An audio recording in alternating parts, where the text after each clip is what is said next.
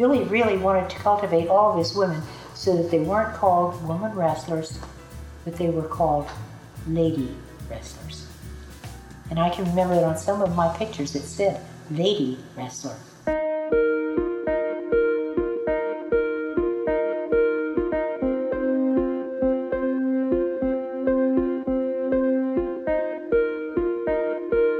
Hello, and welcome to a special edition of the Lady Wrestler podcast.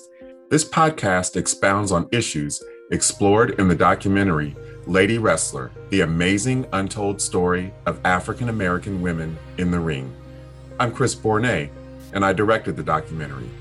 This is a tribute to the late wrestling legend Ethel Brown, who passed away earlier this week at the age of 90. I'm recording this podcast on Saturday, July 24th, 2021. Here's an excerpt from Ethel's obituary in Slam Wrestling that was written by Greg Oliver. She was born Ethel Craig and grew up poor in Columbus, Ohio. At 5 foot 2 and 130 pounds, Brown wrestled for roughly eight years, from 1949 to 1956, starting at the age of 18. I'll put a link to the Slam Wrestling article in the description.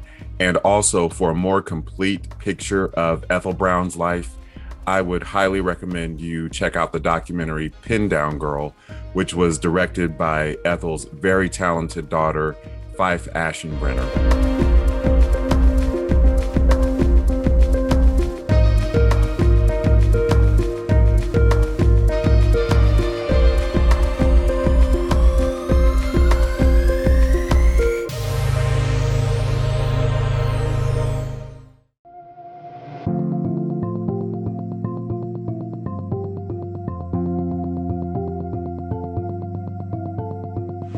I had the privilege of meeting Ethel Brown um, and interviewing her for the Lady Wrestler documentary.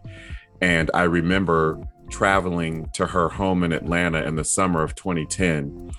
And it was really great talking to her. She was so sweet and so gracious. And one of the things that we bonded over was both being natives of Columbus, Ohio.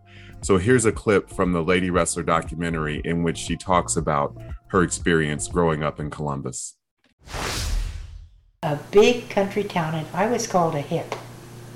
Uh, anyone that came from Columbus was considered a hick, I guess, or a buckeye. You know, one of the things about Ethel Brown that really stood out is that she was ahead of her time in terms of race relations. She was Caucasian, but she really, um, she sort of went out of her way to befriend her African American peers in the wrestling industry, especially Babs Wingo and Ethel Johnson, two sisters who were among the first African American women to integrate pro wrestling. And here's another clip from the documentary in which Ethel Brown talks about befriending Babs and Ethel. And of course, Ethel Brown and Ethel Johnson, one of the things that they had in common, other than a love for wrestling and being really athletic, was that they shared a first name. So here is Ethel Brown talking about her friendship with Babs Wingo and Ethel Johnson. Some of Billy Wolfe's wrestlers were threatened by new girls who stepped into the ring. But Babs and Ethel were befriended by a young Caucasian wrestler who, by coincidence, also happened to be named Ethel. Because we were new, probably the old girls didn't really want that much to do with us. They would answer questions if we asked them, but they had their own things that they wanted to do. So the three of us would exercise together or work out together in the ring, try something new, uh, give each other advice. When I had the opportunity to interview Ethel Brown at her home in Atlanta, after the interview, she so graciously introduced me to her family. Family was really, really important to her. So here is another clip from the documentary in which she talks about passing on her legacy to her family, to her children and grandchildren. Ethel Brown, who went on to become a registered nurse, has enjoyed teaching her children and grandchildren some of her trademark moves. I did try to teach them, believe it or not, how to do some things. Uh, I wanted them to do nip ups. A nip up is where you, like a, it's not a cricket, there's a click bug. It will go down and click back up like that. And that's what a nip up is. you're laying down flat, but you bring your knees back and you practically out the butt, click up to a standing position. I tried to teach them that, none of them could learn it.